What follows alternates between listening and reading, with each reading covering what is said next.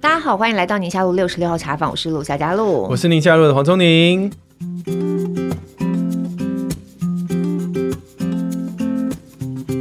今天大家听到这一集的时间呢，会是十一月十六号。嗯，然后你说这个日子有什么特别呢？特别？我本来也觉得没什么特别，啊、不过就是一个十一月十六号礼拜三嘛，是不是啊，啊？结果我们小编呢告诉我，原来有一个特别数字是在前一天，就十一月十五号，就联合国很妙哎、对一一五有什么特别呢？就是你破产的第四天。为什么是我破产？双十一。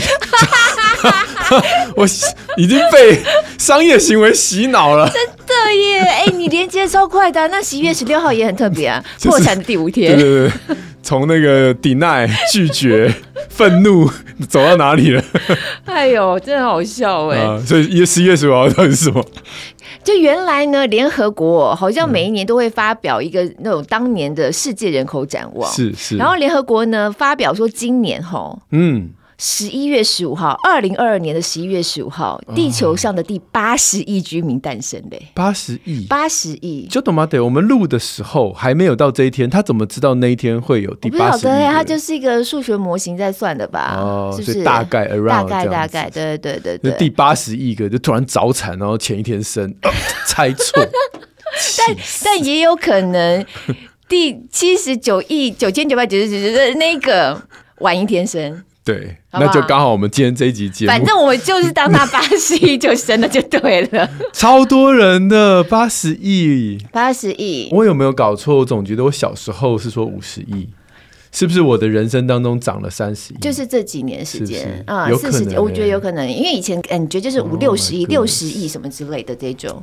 对，所以虽然台湾人数是要在变少的状态，但其他国家还是就是每一个地方发展状况不一样，哦、所以也就是因为这发展状况不一样，联合国也在提醒到说，基本上呢，虽然我们的人口已经达到像这样的规模了，可是还是有很多区域性的各式各样的不平等嘛。你说像性别就是一个是哦，或是对儿童，有些孩子在那些区域头就特别弱势，嗯嗯、对，所以还是就是以联合国的一个一个角度呢，就会特别提醒大家。那刚刚我讲到儿童这件事情，讲到女。性嘛，你看像最近的新闻，对，国际上一直都还在吵的，或是非常关注的，就是那个伊朗的头巾之乱嘛。对对，对，一个二十二岁非常年轻的女性，在九月的时候，她就是因为头巾好像没有按照规定戴的那个方式，嗯，结果走在路上就被他们那个伊朗道德警察抓了之后，让目击者看到她被揍了一顿，三天之后死亡嘛。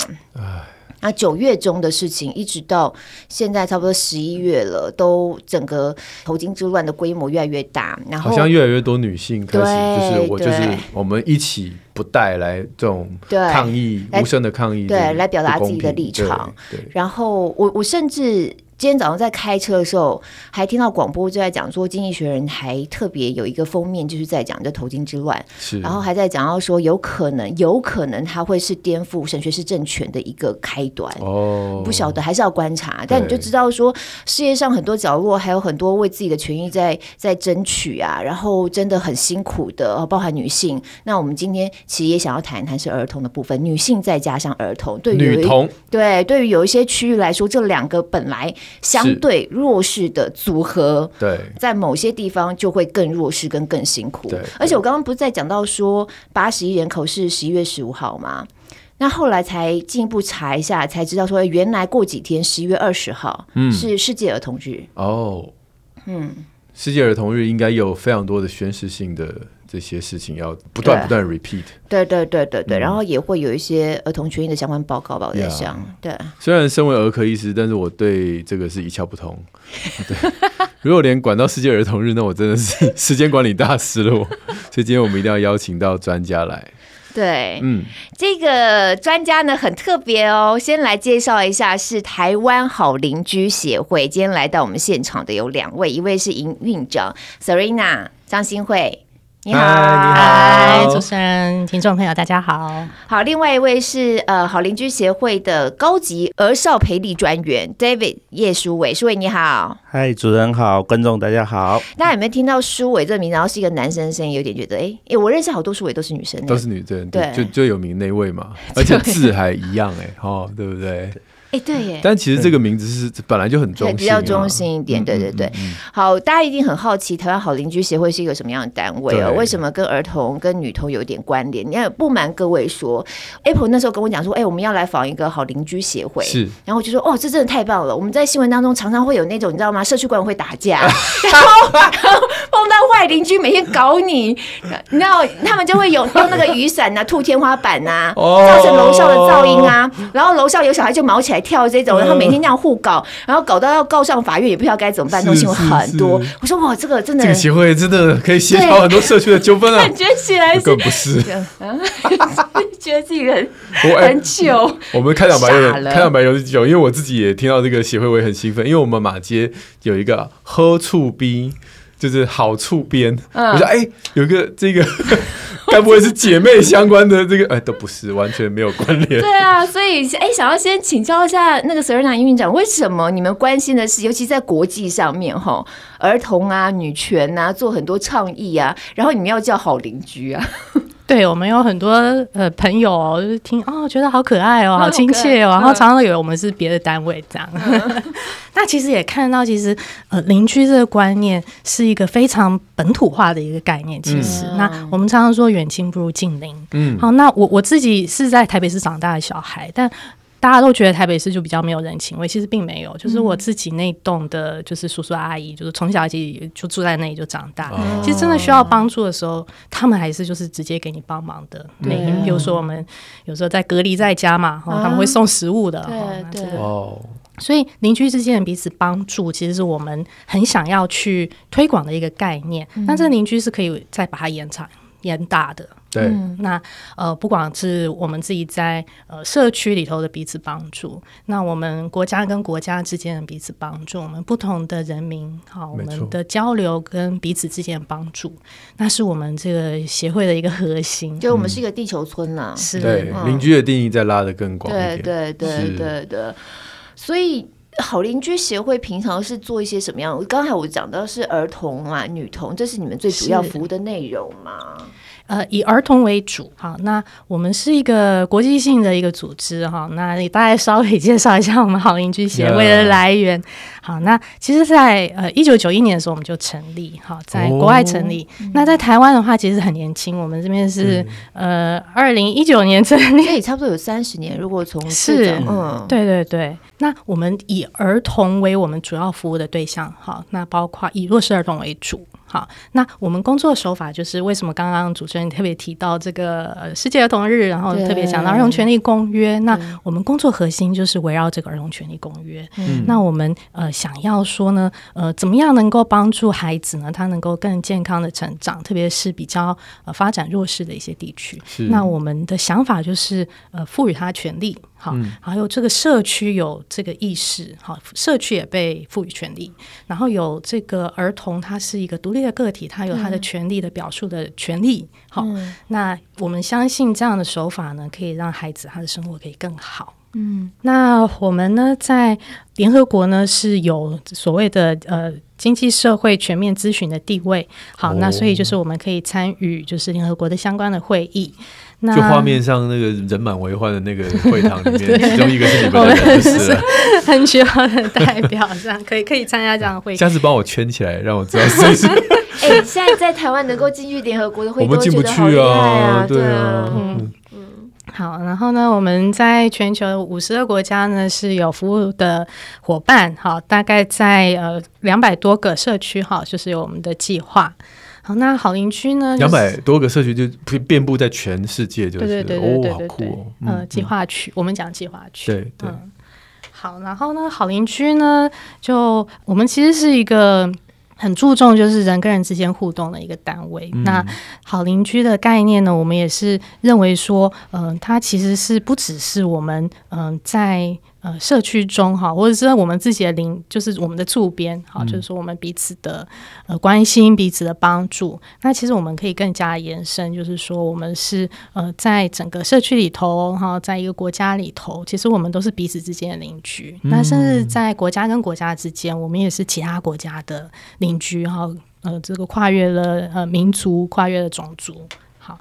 哎，这个这个名字跟跟圣经那个好邻舍有关系吗？确确实是有，就是撒玛利亚人的故事。对，我们就是从撒玛利亚人的故事中哦，对啊，就就是就是那个帮助他的人，明明就是不同种族的人，但但却在心心态上，他其实他的好邻居。确实是，虽然人住得很远，这样子啊。哦，哎，好酷哦。他实际帮助彼此的时候，虽然是我们。对，实际住得很远，然后有不同的民族、不同的文化，但是我们还是彼此的邻居。地球村呢、啊？地球村的邻居，对，对，嗯，不是你你家楼上楼下。对对对。我是觉得儿童权利这件事情难是难在儿童很难为自己争取权利，因为他旁边总是有大人嘛。所以你刚刚讲那个，我觉得反而是重点呢，就社区。也也必须是你的工作对象。如果你社区对于儿童重视度没有起来的话，他根本就是把儿童踩在脚下，那儿童也也根本没有办法。对对啊，而且很多儿童的照顾者本身也是在文化下面的受压迫者，所以他其实很难替自己的孩子伸张什么正义，或者是发表他们的权益。其实这个在很多我因为我之前去去其他国外当志工的时候，有常常听到这些。很伤心的故事，就是他们的孩子明明受害了，但是父母一一碍于文化，碍于这种这种不不成文的规定，他们只能就是压着，嗯，就让自己的孩子不断不断的受到这种压迫，嗯，所以这个的确我觉得是一个很好的出发点，就我们不只是帮助那个小孩，不是把他救出来而已，而是帮助那个整个社区，然后再往外扩大。这这讲的有点太太太太这个打高空炮了，有没有很实际上面这二十几年来？做的事情有没有让我们能够感受一下？协会本身三十年历史，但在台湾其实很。一九九一，为什么你一直讲三十年？一九九一不是今年二零二二啦。二十哎，三十哦，对哦，哎，是我数学不好，是不是？哇，我难得有数学打败你的一天。我告诉你啊，为什么他刚刚讲 一九九一，我过了很久才说将近三十年，因为我心里头算了一下，对，我觉得妈算了算了，我被你对哎对哦，我有，而且我被你的将近搞混了。是超过了啦，对啦，对啦，对啦，用字不够精准。你刚刚讲将近，所以啊，我对不起哦。今天是夏佳璐数学比我好的一天，我必须要把今天特别的 memo 得到一分。哦耶！很抱歉。不过在台湾很容易，在台湾三年嘛，对，在台湾三年，对，这个不会算错。二零一九年到现在，好高兴哦，好高兴耶！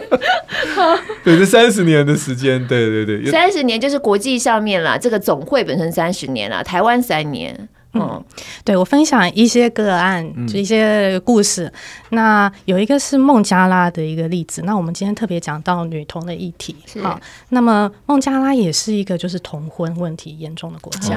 嗯、那我们这边是有一个案例，它是一个家庭。那其实我们是先帮助那个弟弟，好、嗯，那么帮助弟弟的同时，就帮助他的家人。嗯、那就发觉说他的一个姐姐。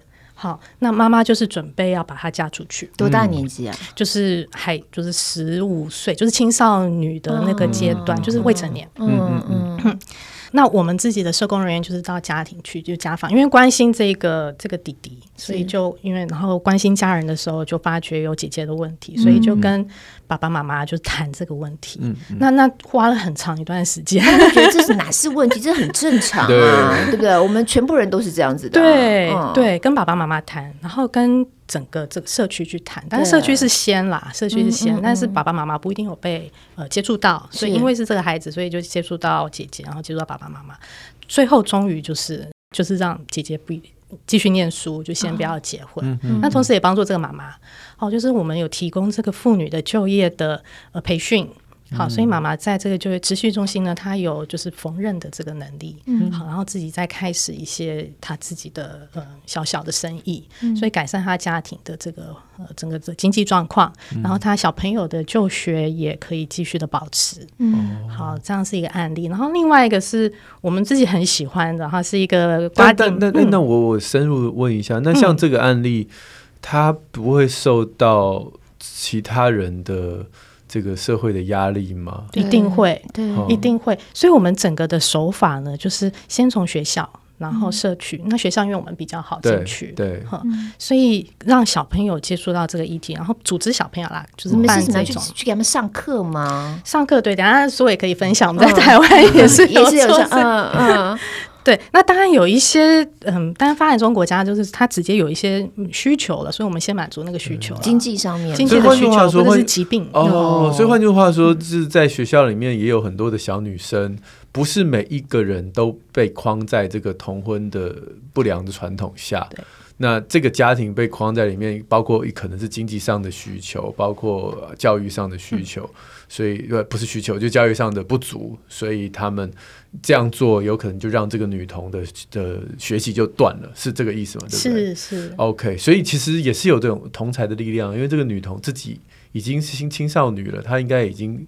有表达他自己想要继续上学、想要继续学习的欲望。哎、欸，我们想要培养的就是这个，让孩子自己说“我想要上学”。对，好，就是说让他有这个，因为同才就是就大家有青少年在家里的同才力量就很大。嗯，然后所以就怎么样去营造那个氛围？是说，呃，我虽然生活很辛苦，好，我家里很辛苦，但是我还是需要上学。嗯，你要让他有那个自觉，要不然他们从小在那个环境当中，其实他可能自己都没有发现这些。确实是，确实是。那长期来看，我们想带出什么样的影响？就是一个一个来，然后一个一个学校一个学校来，然后一个社区一个社区来，是这样慢慢慢慢的。造成影响力。对，长期来讲的话，当然短期我们先解决个案的一些状况嘛。那长期来讲，那那会花很长时间，就是因为要改变这个文化。可是我们认为这是最根本的对的要素。那如果这个东西不改变，我们永远就是我们这些援助组织永远做同样的事情，在就是讲可怜的个案等等的，那没有办法做一个全面性的改变。所以重点不是只是提供他们经济上面帮助、物资上面的帮助，或者是刚才讲疾病上面，而是整个。脑袋里头的思维要帮他们调教，文化上的改变，对，才能带来政策上的改变。嗯、那因为很多时候，他就是政治，特别就是说我们现在民主国家，那他要有选票的时候，那他的政策有时候不一定是符合我们。好像国际人权公约的需要求，好，那那怎么办呢？那其实首先要做的就是这个文化的改变，真的是其实最难的，那也是最根本，那，那也是最需要花资源去投资在这一块。嗯，所以也希望就是让大家更意识到这个需求，因为其实我们所有在做援助组织的，其实这一块是最难得到大众的理解跟支持。嗯，还大家都喜欢看，就是嗯，我们直接需要帮助个案的故事，这个也是非常需要。但是这种长远的教育跟倡议。好，我们讲倡议这个手法呢，要花一点时间让就是社会大众了解，然后也愿意支持。它会需要深入，然后需要时间，但它的改变会比较根本性。是，要不然我们平常就是一个灾害事件，什么赈灾的一个募款专号。呃，专款，然后多少数字，我们就只看那个数字，嗯、然后烟火一般的数字用完就就又没有了，这样子。嗯，所以刚刚说 David 有什么可以分享？哦，主要我们在国内在做的就是儿童权利的教育的宣导，这样子。嗯、我们是围绕着联合国儿童权利公约，在台湾就跟我们会进到学校呃的班级，然后跟孩子们的呃去分享，到底你们有哪一些的权利，像是生存权啊、参与权啊、保护权啊，还有发展权。哎，你们有说被爸爸妈打的时候可以打一一三吗？现在这小孩很厉害，我们有动不动就跟爸妈讲说我要打一一三哦，这种。对，我们他们都知道了，他们那就是那就是为什么我不给他们 手机？他不是为了这个，因为家庭电话可以打好不好？对，这个这不过这个的确是也是在我们的宣导的这个部分。不过现在好像现在的孩子都已经就是有这样的一个呃 sense 这样子。那我觉得就是主要其实，在台湾我们呃我我像我们进校到二零一九到。现在呃，大概将近快五十多个学校，然后服务三千多位孩子，就是以这样的观察，其实台湾的孩子的权利的意识，相对以前来讲，或者是一些比较呃落后的这些国家来讲是有的。那只是说他们在这个，他们实际上就像刚刚所提到，跟大人啊，不管是老师或是父母的这些互动当中，他们的呃他们的意识很容易，或者他们的声音很容易被消失、被忽视掉。所以我觉得我们在这个过程当中，其实我们。在提醒他们说：“哎，其实你们有表达自己意见的权利跟想法，那只是在这个过程当中，怎么去跟你的爸爸妈妈、跟你的老师去沟通，这样子。”嗯，对。嗯，你们有机会接触到更多的家长吗？那么之后会呃会有这种亲子教育的这种讲座。是。那我们目前其实接触到除了这些孩子以外，还有老师的部分，我们有做这些教师的培训这样子。那我记得就是说呃。常常我去到不同的班级哦，一走进去，我就可以大概感受到那个班级老师的怎么去管理，或是怎么跟那个孩子互动的氛围这样子。嘿，那的确是我觉得，呃，但是我蛮感动的是，有些时候我们在自己在跟孩子宣导的时候，有些老师真的坐在后面听他哦，他会知道说，其实孩子们他们。这些的权利可以，他们的意见是可以透过沟通，可以认识或者是理解他们的想法。所以我觉得，其实以我目前所宣导、所看到这些老师，他们真的是蛮用心的。加上其实他们平常有很多要处理的这些的这些事情。因为台湾目前才我们才三年嘛，那你们主要服务的目前啦，最主要会在台湾的哪个角落？嗯，我们目前主要是在新北市的这个呃的学校的里面这样子。那是针对弱势家庭吗？还是没有？就是所有的学校，就是呃所有的学校这样子。对，那那未来也是会走就是比较偏远的这些的学校，因为我们发现说，其实偏啊偏向的孩子，他们在这些权利的这些的表达，甚至一些可能在都市区我们没有想象过的这些权利的侵害，其实在偏向中比较常他们会发生这样。对，是是。哎，我我很喜欢。喜欢这个就是先先不排富，先先因为你说今天要问我说，哎，儿童有什么样的这个权利？不，我自己也答不出来，对不对？嗯、如果今天是所有的孩子们或者老师们都听到这样的讯息，我觉得先从普罗大众的基本的，而不是好像都永远偏向开始，好像是对对，好像就已经已经框下了受害者，但其实不是。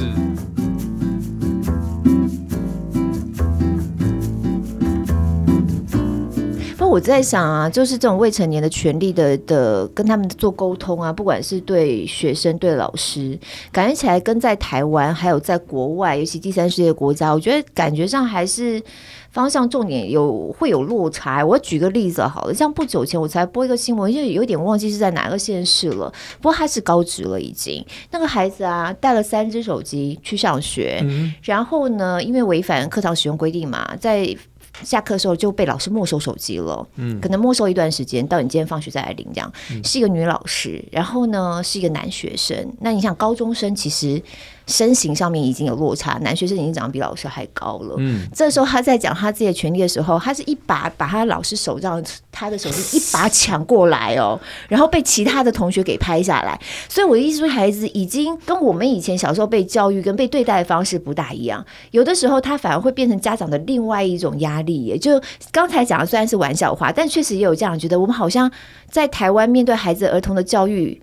是不是在那个平衡点上面又有一点需要再调整的状态？要不然家长真的也很容易觉得动辄得咎。我是做这个，然后孩子就说你怎样怎样怎样，我要去告老师哦，我要去告学校，我要去怎么样？这个我觉得也有一点点好奇，这中间的拿捏的尺度是没错，的确啊，我们不管在跟学校的老师或是家长，我们在聊这一块的时候，他们也会观察说，哎，其实台湾的孩子在权利的这个意识上面，或者是这些资讯上面，其实是非常的多。对那怎么样去？拿捏那个界限，或是那个平衡点。那其实我们在这个课程当中有一个非常重要的元素，不只是让孩子他们有权利意识，更重要的是让他去知道说怎么去尊重别人。好重要，对，因为那个才是你权利能够呃实践的核心的价值。你不是只有自己享有权利，当你没有去尊重别人的时候，其实。反过来，其实也是，就是你的权利可能也会被剥夺这样子，所以我觉得这一块其实是蛮蛮重要的。那我觉得，呃，因为我自己本身也是父母家长的关系，所以我觉得三个孩子对三个孩子 对，所以我就是说，自从我开始就是在宣导儿童权利的时候，我的孩子就常会会挑战你吗？对，会他会挑战我，然后会说：“哎，我们昨天我们家小孩最小大班那个叫我九十度跟他鞠躬，哎，因为我让他不高兴了，就只因为我讲话稍微 就是。”是叫他洗澡，你快点洗澡或者什么，不要在那东拖西拉，他他不高兴了。叫我九十度跟他鞠躬，就差点就 比较好笑是他哪里学来九十度鞠躬这件事？他就跟姐姐们学的啊，因为他们互相在争执吵闹，谁谁对不起谁的时候都要九十度鞠躬嘛。气死我了都。对，所以我发现就是，就像我自己的孩子也是一样，他们就是目前他们一个是九岁、七岁跟四岁。哦、那我觉得在这过程真的是，就是从小你就是要要要去跟他去建立关系啦。我觉得在那过程当中，所以像我们很特别，就是我们每个礼拜我们会有一天是家庭会议的时候，我们就是让大家家里的不只是小孩，就是爸爸妈妈每一个成员，你都可以去分享你啊这个礼拜你的生活、你的心得，或是你想要建议这个家庭的事情。是是是，所以其实国内外针对儿童权利还是有不同的方向了。嗯，哦，不过最主要还是国外，因为国外真的很多地方，刚才讲到的那些国家，你刚刚还包含我们有聊到像乌干达的状况，其实也是特别辛苦嘛。对于尤其是女童，对。嗯呃，先讲就学率的问题，就是这个南撒哈拉的非洲国家呢，就是就学率相对来讲，就是在全球就是比较是末端班。嗯，好，然后再来就是那个数字大概怎么样？它在全球还没有，就是学龄的儿童，好，然后没有上学的大概有一半。哇，这么多！是在南撒哈拉沙漠，就不分性别的嘛？对对对。好，然后呢，再来就是说，呃，辍学率。那我们今天讲乌干达，好，辍学率，它本来辍学率就是东非的国家里头最高。那大部分都是女童，是为什么呢？就是因为呃，女孩子啊，她的童婚的问题，好，就非常的严重。好，那特别就是因为 COVID 开始以后，这个童婚的问题就变得更加的严重。好，那为什么呢？就是几个因素。那呃，第一个就是贫穷的恶性循环。好，那因为 COVID，所以家里变得更贫穷，因为没有工作机会了。所以那爸爸妈妈其实不想要负担好家里的人口，然后没有办法去学校。好，那小朋友嗯、呃、没有办法读书，没有办法受教育。那有些孩子是仰赖去学校能够吃到营养午餐，营养午餐哈。那没有办法吃到，所以营养不够。嗯、然后再来，他们本来就比较有就是女孩子被侵犯的问题。嗯、好，那侵犯完以后，其实其实是有法律途径可以去追寻的，可是爸爸妈妈就不想，嗯、对，就不不愿，就觉得丢脸。对。然后另外一方面，刚刚讲到贫穷，他就想说，我把女孩子嫁出去，我可以去跟男方去去这个呃讨论 negotiate 一些这个赔偿。对对对对，哎、哦欸，对聘金呐，聘金是比较、嗯、比较好听的这个哈。嗯、那其实很少钱，可能几块钱。嗯，但其实有时候就把孩子就是嫁到侵害他的那个家庭里头了，是，是，所以非常的恶性循环，然后小孩子就女孩子就不上学了，嗯，所以就就学率这么高。那除了这个以外，就是女孩子刚刚讲同婚的问题，还有就是我们讲月经贫穷哈。什么叫月经贫穷？就是说她没有足够的材料，哈，她不知道需要做这个可重复使用的这种布卫生棉。好，有可能是不知道，有可能是他没有钱去买这些东西，嗯嗯、然后所以他月经来的时候他就不敢上学，嗯、好，因为到学校的时候就觉得很丢脸，哦、一诶一方面要换，然后另外一方面又觉得很丢脸，不知道可以讲这个事情。那这个在就是嗯。非洲的很多国家还是觉得是一个禁忌，不可以谈这个事情，就是女孩子跟女孩子之间都都不谈。哦，所以就就造成女孩子很多心理压力。是。好，所以她女孩子的辍学率就就容易高哈，因为因为这关系，当然还有一些卫生的问题，就是我们有医生在这边，就更了解，所以那造成女孩子就是嗯不能够上学，然后身体比较不好，好，所以等等这样的问题，就使她的女童的辍学率就相对来讲偏高。嗯，yeah, 所以在台湾好邻居的服务当中，你觉得在联合国，我们都知道刚刚讲联合国儿童权利公约讲，其实里面一大堆东西。你觉得在呃你们的机构里面，对于其他国家最需要，就是所有里面最重要的，正要第一步要推广的是什么？那相对在台湾，我们最需要推广的是什么？我们分别举个例吧，就是就是哪一项这样子？嗯。可能台湾比较容易说。好，台湾先。台湾最需要的是什么？台湾哦，我们还是回到儿童权利的概念哦。那刚刚我觉得很喜欢主持人讲一个，就是我们。在做这个儿童权利倡导的时候，没有做到排富。好，其实我们做了一个研究，哈，就是说，因为最近要选举嘛，所以我们调了一些数据出来哦。就是说，其实这个儿童权利公约里头，还有我们自己台湾的相关的法令，都有讲说，儿童哈，或者是大人也是啊，都需要去认识什么叫儿童权利公约。嗯。但是在六都六都是都会区，就只有百分之三十的儿童哈是知道什么叫做儿童权利公约。嗯嗯。然后过去一年有百分之八十五的儿童是。是没有做过相关，连这几个字都没有，都没有概念这样子，对，不晓得有这个公约了，对，没有接触到相关的活动，所以就其实我们在就首善之区这些都会区都不够，就是权利意识其实都缺乏。那我们觉得权利意识其实是会产生呃很多的问题。那其实台湾这边最大问题就是受虐的问题。嗯、好，那我们也有不足够的数据。好，然后这个通报的机制也也缺乏。嗯，好，所以那我们的手法呢，就是认为说，如果孩子自己，然后他的家庭，然后学校，就是说有这样的权利意识的时候，是可以预防这些。呃，受虐事件的产生，嗯、所以在台湾的这边，我们还是希望能够推这个制造一个权利的文化，正确的权利。最主要就是倡议，然后让大家了解。你刚刚讲到百分之八十五，搞不好我们的听友也不知道。我跟你讲，我已经立刻查了。哇，我其实也没有那么清楚，所以 跟大家分享一下。对，嗯，这个内容我看到原来是才五条左右，后来扩增到了七条，后来又变成有十条原则，嗯、这么多哎、欸。嗯，我这边我这边来念一下好了，这里头就包含有说必须要超越种族、国籍、信仰所有考虑来保护儿童，嗯，然后要照顾儿童的时候呢，必须要尊重他的家庭，要把儿童。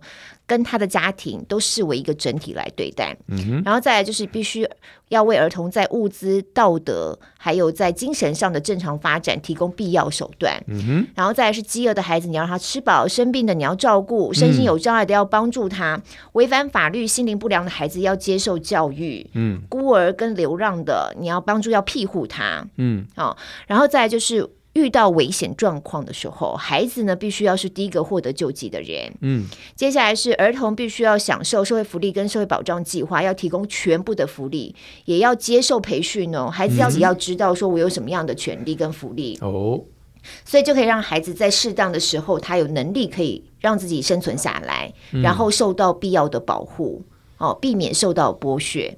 那还有看到最后一项是必须培养孩子的意识，啊，这是就是要。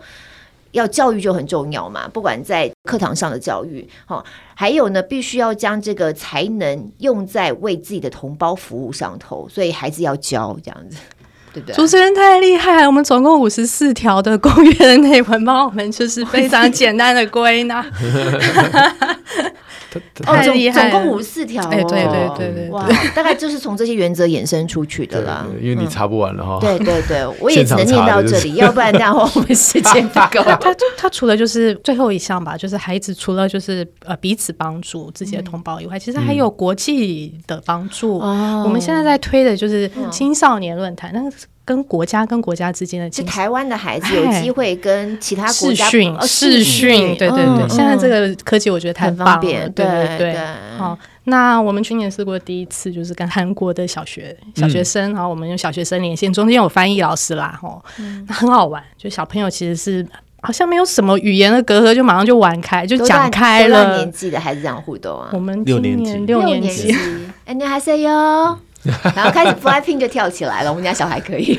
共同语言对。对啊，就可以唱韩文歌啊。对。哦，但是等一下等下，我说那这刚刚露露是考生啊，所以老师到底要不要解答是什么？就是现在的状况是什么？嗯，就是四主最主要的四大权利。那我请老师来分享。哦，他的四大权利就是刚刚哦我提到的孩子的生存权、生存权，然后还有他的发展权、发展权，对，再来就是他的参与权、参与权，然后最这个就是他的保护权、受保护权，这四个好，四个权。所以大家如果记不得五十四条，先记得四个：对，生存、生存权、发展权、参与权、受保护权。对，好，嗯。记下来了吗？那我们现在要开始考试喽！又来考完数学又要考这个，这节目压力这么大的节目。我们刚才这个空白就让他，就让他可以抄笔记，有没有？对对对。好啦，我知道我们今天听的节目有个收获，我们知道这个儿童四大基本权利。好，那以后孩子如果回来刁我们的时候，我们就可以回答。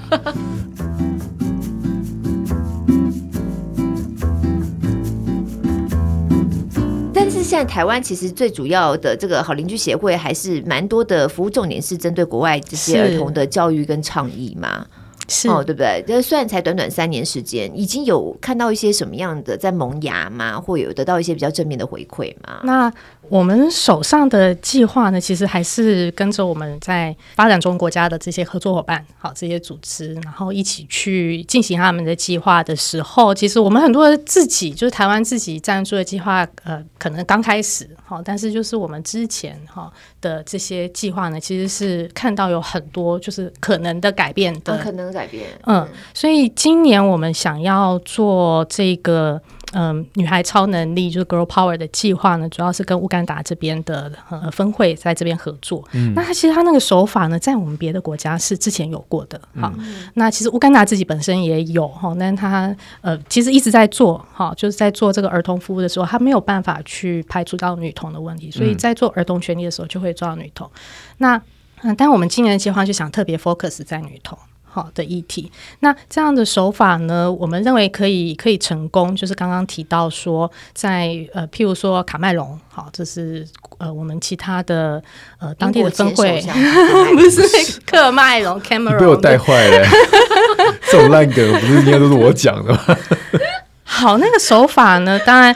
它是，当然我们好多的手法呢。先讲这个 Cameron 这边的手法呢，他是在学校里头成立呃俱乐部，好像一个社团。嗯嗯，嗯。好，那他特别对女孩，好，他也有给女性，就成年女性成立社团。嗯嗯嗯，那这社团也都讲什么？其实比较多女孩子的卫教的议题。懂那很多女孩子还有女性成年女性，她第一次发觉说，原来是可以不用这么隐晦的去谈这个月经的问题。嗯，嗯，好。然后另外一个，他们也觉得，哎，可以。算出来那个经期的大概会什么时候发生？嗯、对他们来讲说，哦，这个是可以这样子做的，哦，那对他们来讲是很有帮助。对，好，所以办这样的好像还是有点好促兵的那个概念，就是说，哎我们是一个社团的观念，好，就是彼此有点互助，我们可以分享，在一个很安全的环境。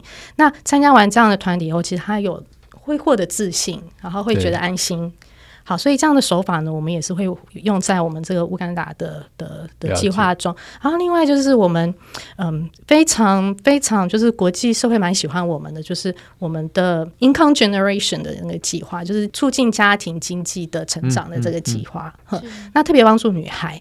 那这边有好几个案例，就是我们有阿富汗的女孩子，嗯、然后阿富汗本来就是女性的地位就是比较不好的。对。然后呢，那她她一家人，这个女孩子她妈妈也很辛苦，然后她有很多兄弟姐妹需要去帮忙，所以她呢就是嗯很凑巧，就是有呃接触到好邻居这边的计划。那我们这边就是在当地有一个妇女的缝纫计划，好，哦，所以呢，她就去里面去学怎么样缝纫。那学完了以后，我觉得很棒的就是其实是当地的中心有转介她工作，因为通常我们。上完职训课就不一定会有工作机会，嗯，好，所以当地的中心有媒合。好，这个工作机会，那他妈妈也其实会缝纫的，所以那因为女儿也会，那妈妈也会，所以他们有一个小小的，就是家庭，这叫什么？家庭工厂 所以好，所以就是又接了很多 case，所以他们其实对他们家庭经济的改善其实帮助很大。嗯，那这样的计划呢，我们也是会用在我们的就是乌干达的计划里头。那特别针对就是因为呃未婚怀孕生子。然后辍学的这些年轻的妈妈们，那我们希望有一个职训的中心，嗯，好，让他们来这边，一方面学技能，好，那我们当地的伙伴很厉害了，就是研究说当地什么样的职缺是很需要的，所以他们是说，呃，这个呃剪头发这个工作，哈，还有就是当这个在餐厅里头当女士啊，这个这个工作，所以他在培训女孩做这些事情，好，然后另外一方面，其实在，在在呃，重新回归到社团以后，就是呃，社群生活的时候，他呃互动的过程中，他是可以有一些自信心，还有自尊的一些培育，还有一些领导力的、嗯、的培养。好，所以除了他的呃就业的技能，然后这个在团体中所产生的这个自我肯定的价值的技能，嗯、然后另外一方面，就是因为他们很多都是小小孩，好，就是教导他们正确的养育的知识。那很多孩子是因为。呃，这些青少女被忽略了，然后那也不知道怎么当妈妈，然后孩子就死亡，好，或者又被弃养。小孩照顾小小孩，对对对，所以有有这几个功能，好，那我们我们是相信，然后因为之前有相同的经验，所以这样的模式是可以成功。在海外的服务，身为台湾的女性们，啊，不要说女性了，就台湾台湾的我们。除了捐款之外，真有对对对，就是当然这是我们最简单的方式，当然捐款。是真的可以有假设能够心有余力，还会有亲自的服务的可能性吗？哦，当然是有，也是有。那对、嗯、我们其实是有志工的计划。那当然最近就是因为这个 COVID 的关系啊，嗯、所以大家都所乘风过这样。嗯、那我们是希望未来好可以有这个到实地去做这个呃志工的可能性。好，呃短期的服务。那明年就确定我们会跟国合会有这样的服务计划。好.那么会送志工到，呃、希望可以招募到志工 到蒙古跟越南。有兴趣的朋友们开始练身体哈，去那边需要体力好吗？还是不用？呃，还好啦，还好。应该对我，我觉得其实很重要的是同理心的培养。是好这个部分，我们越来越看重这个，就是我们的素养的的课纲里头，其实有提到，还有这国际观的概念。那其实我觉得第一步是先同理，就是说。我们讲那个好邻居的概念，就是说他其实不是很远的人，嗯、他是我们的邻居，虽然他住在很远的地方，嗯、但是我们在生活在同一个地球上。他其实是我们的息息相关的需要关心的对象。嗯，好，他虽然很远，他还是我们的邻居。那第一步就是去同理他的需要。他在这样的处境中，那如果我在他的处境，我会感觉怎么样？我会有什么样？我希望人家怎么对待我？对，嗯、好。那呃，这一步是我们觉得很重要。就是常常我们，比如说我们如果是孩子，我们是儿童，那也不大可能到海外当职工，嗯，是吧？那在国内可能都机会有限。但我觉得那个就是说我有这个同理的能力，嗯、然后我愿意去跟跟我不一样的人去做朋友，去接纳他的不同。对，他先改善他自己跟他同才还有他四周围的人的关系。当他长大的时候，他可以改变这个世界，改变我的国家。嗯，然后之后我改变这个世界，我们认为是可以的。就儿童宣言讲到的嘛，帮助同胞嘛。是，所以以现在先成立三年的这段时间，我们就是也做国内跟孩子们对话的工作，然后在展望未来，也希望这些孩子在未来有这样的意识之后，进入到呃服务的 NGO 里头，能够跟大家一起。拓展对外的服务，对，也也不一定这样子。对对对，当当然到 NGO 是很好，但是我觉得 眼光也不用不用放那么远。我我觉得 刚才讲那个同理的这个过程，我倒是有一个 echo，就是很多人不说不愿意，而是想到说，我的生命已经有这么多的困难了，你现在还要我去想，就是乌干达的女童们、女女孩们的辛苦，就我已经够辛苦了，还要想她的辛苦吗？那就会把它隔绝在感情之外，就觉得说啊，我知道了，我知道了啊，那那就别别跟我讲了，我我了我了解他们很辛苦，但那我先 mind myself 的事情，对。可是我我我觉得，呃，其实不用给大家那么大的压力。同同理，乌干达的女孩子遇到的困境，不代表你要。整个人沉浸下去，然后想象我是一个对，就是被被歧视、被抛，不不用不用沉浸到这种程度，你就对不需要不需要到这种程度，你就可以带给他们帮助了。说老实话，也没有要你一定要搞到就是最后。不过我觉得这有的时候真的很奇妙，就是神神带领的路完全就是超出你想象。我我刚刚因为讲到乌干达，我突然就想到一个，我以前在真情部落格有访问一个来宾，是一个非常年轻的女孩，然后她是台湾族的，那他本身的肤色就比较偏黑，所以他小的时候整个成长过程，有的时候在同才当中就面临到一些压力。后来他是因为感情上受挫的关系，因缘际会，他就是到了乌干达，刚开始也是参与一些服务性的志工工作。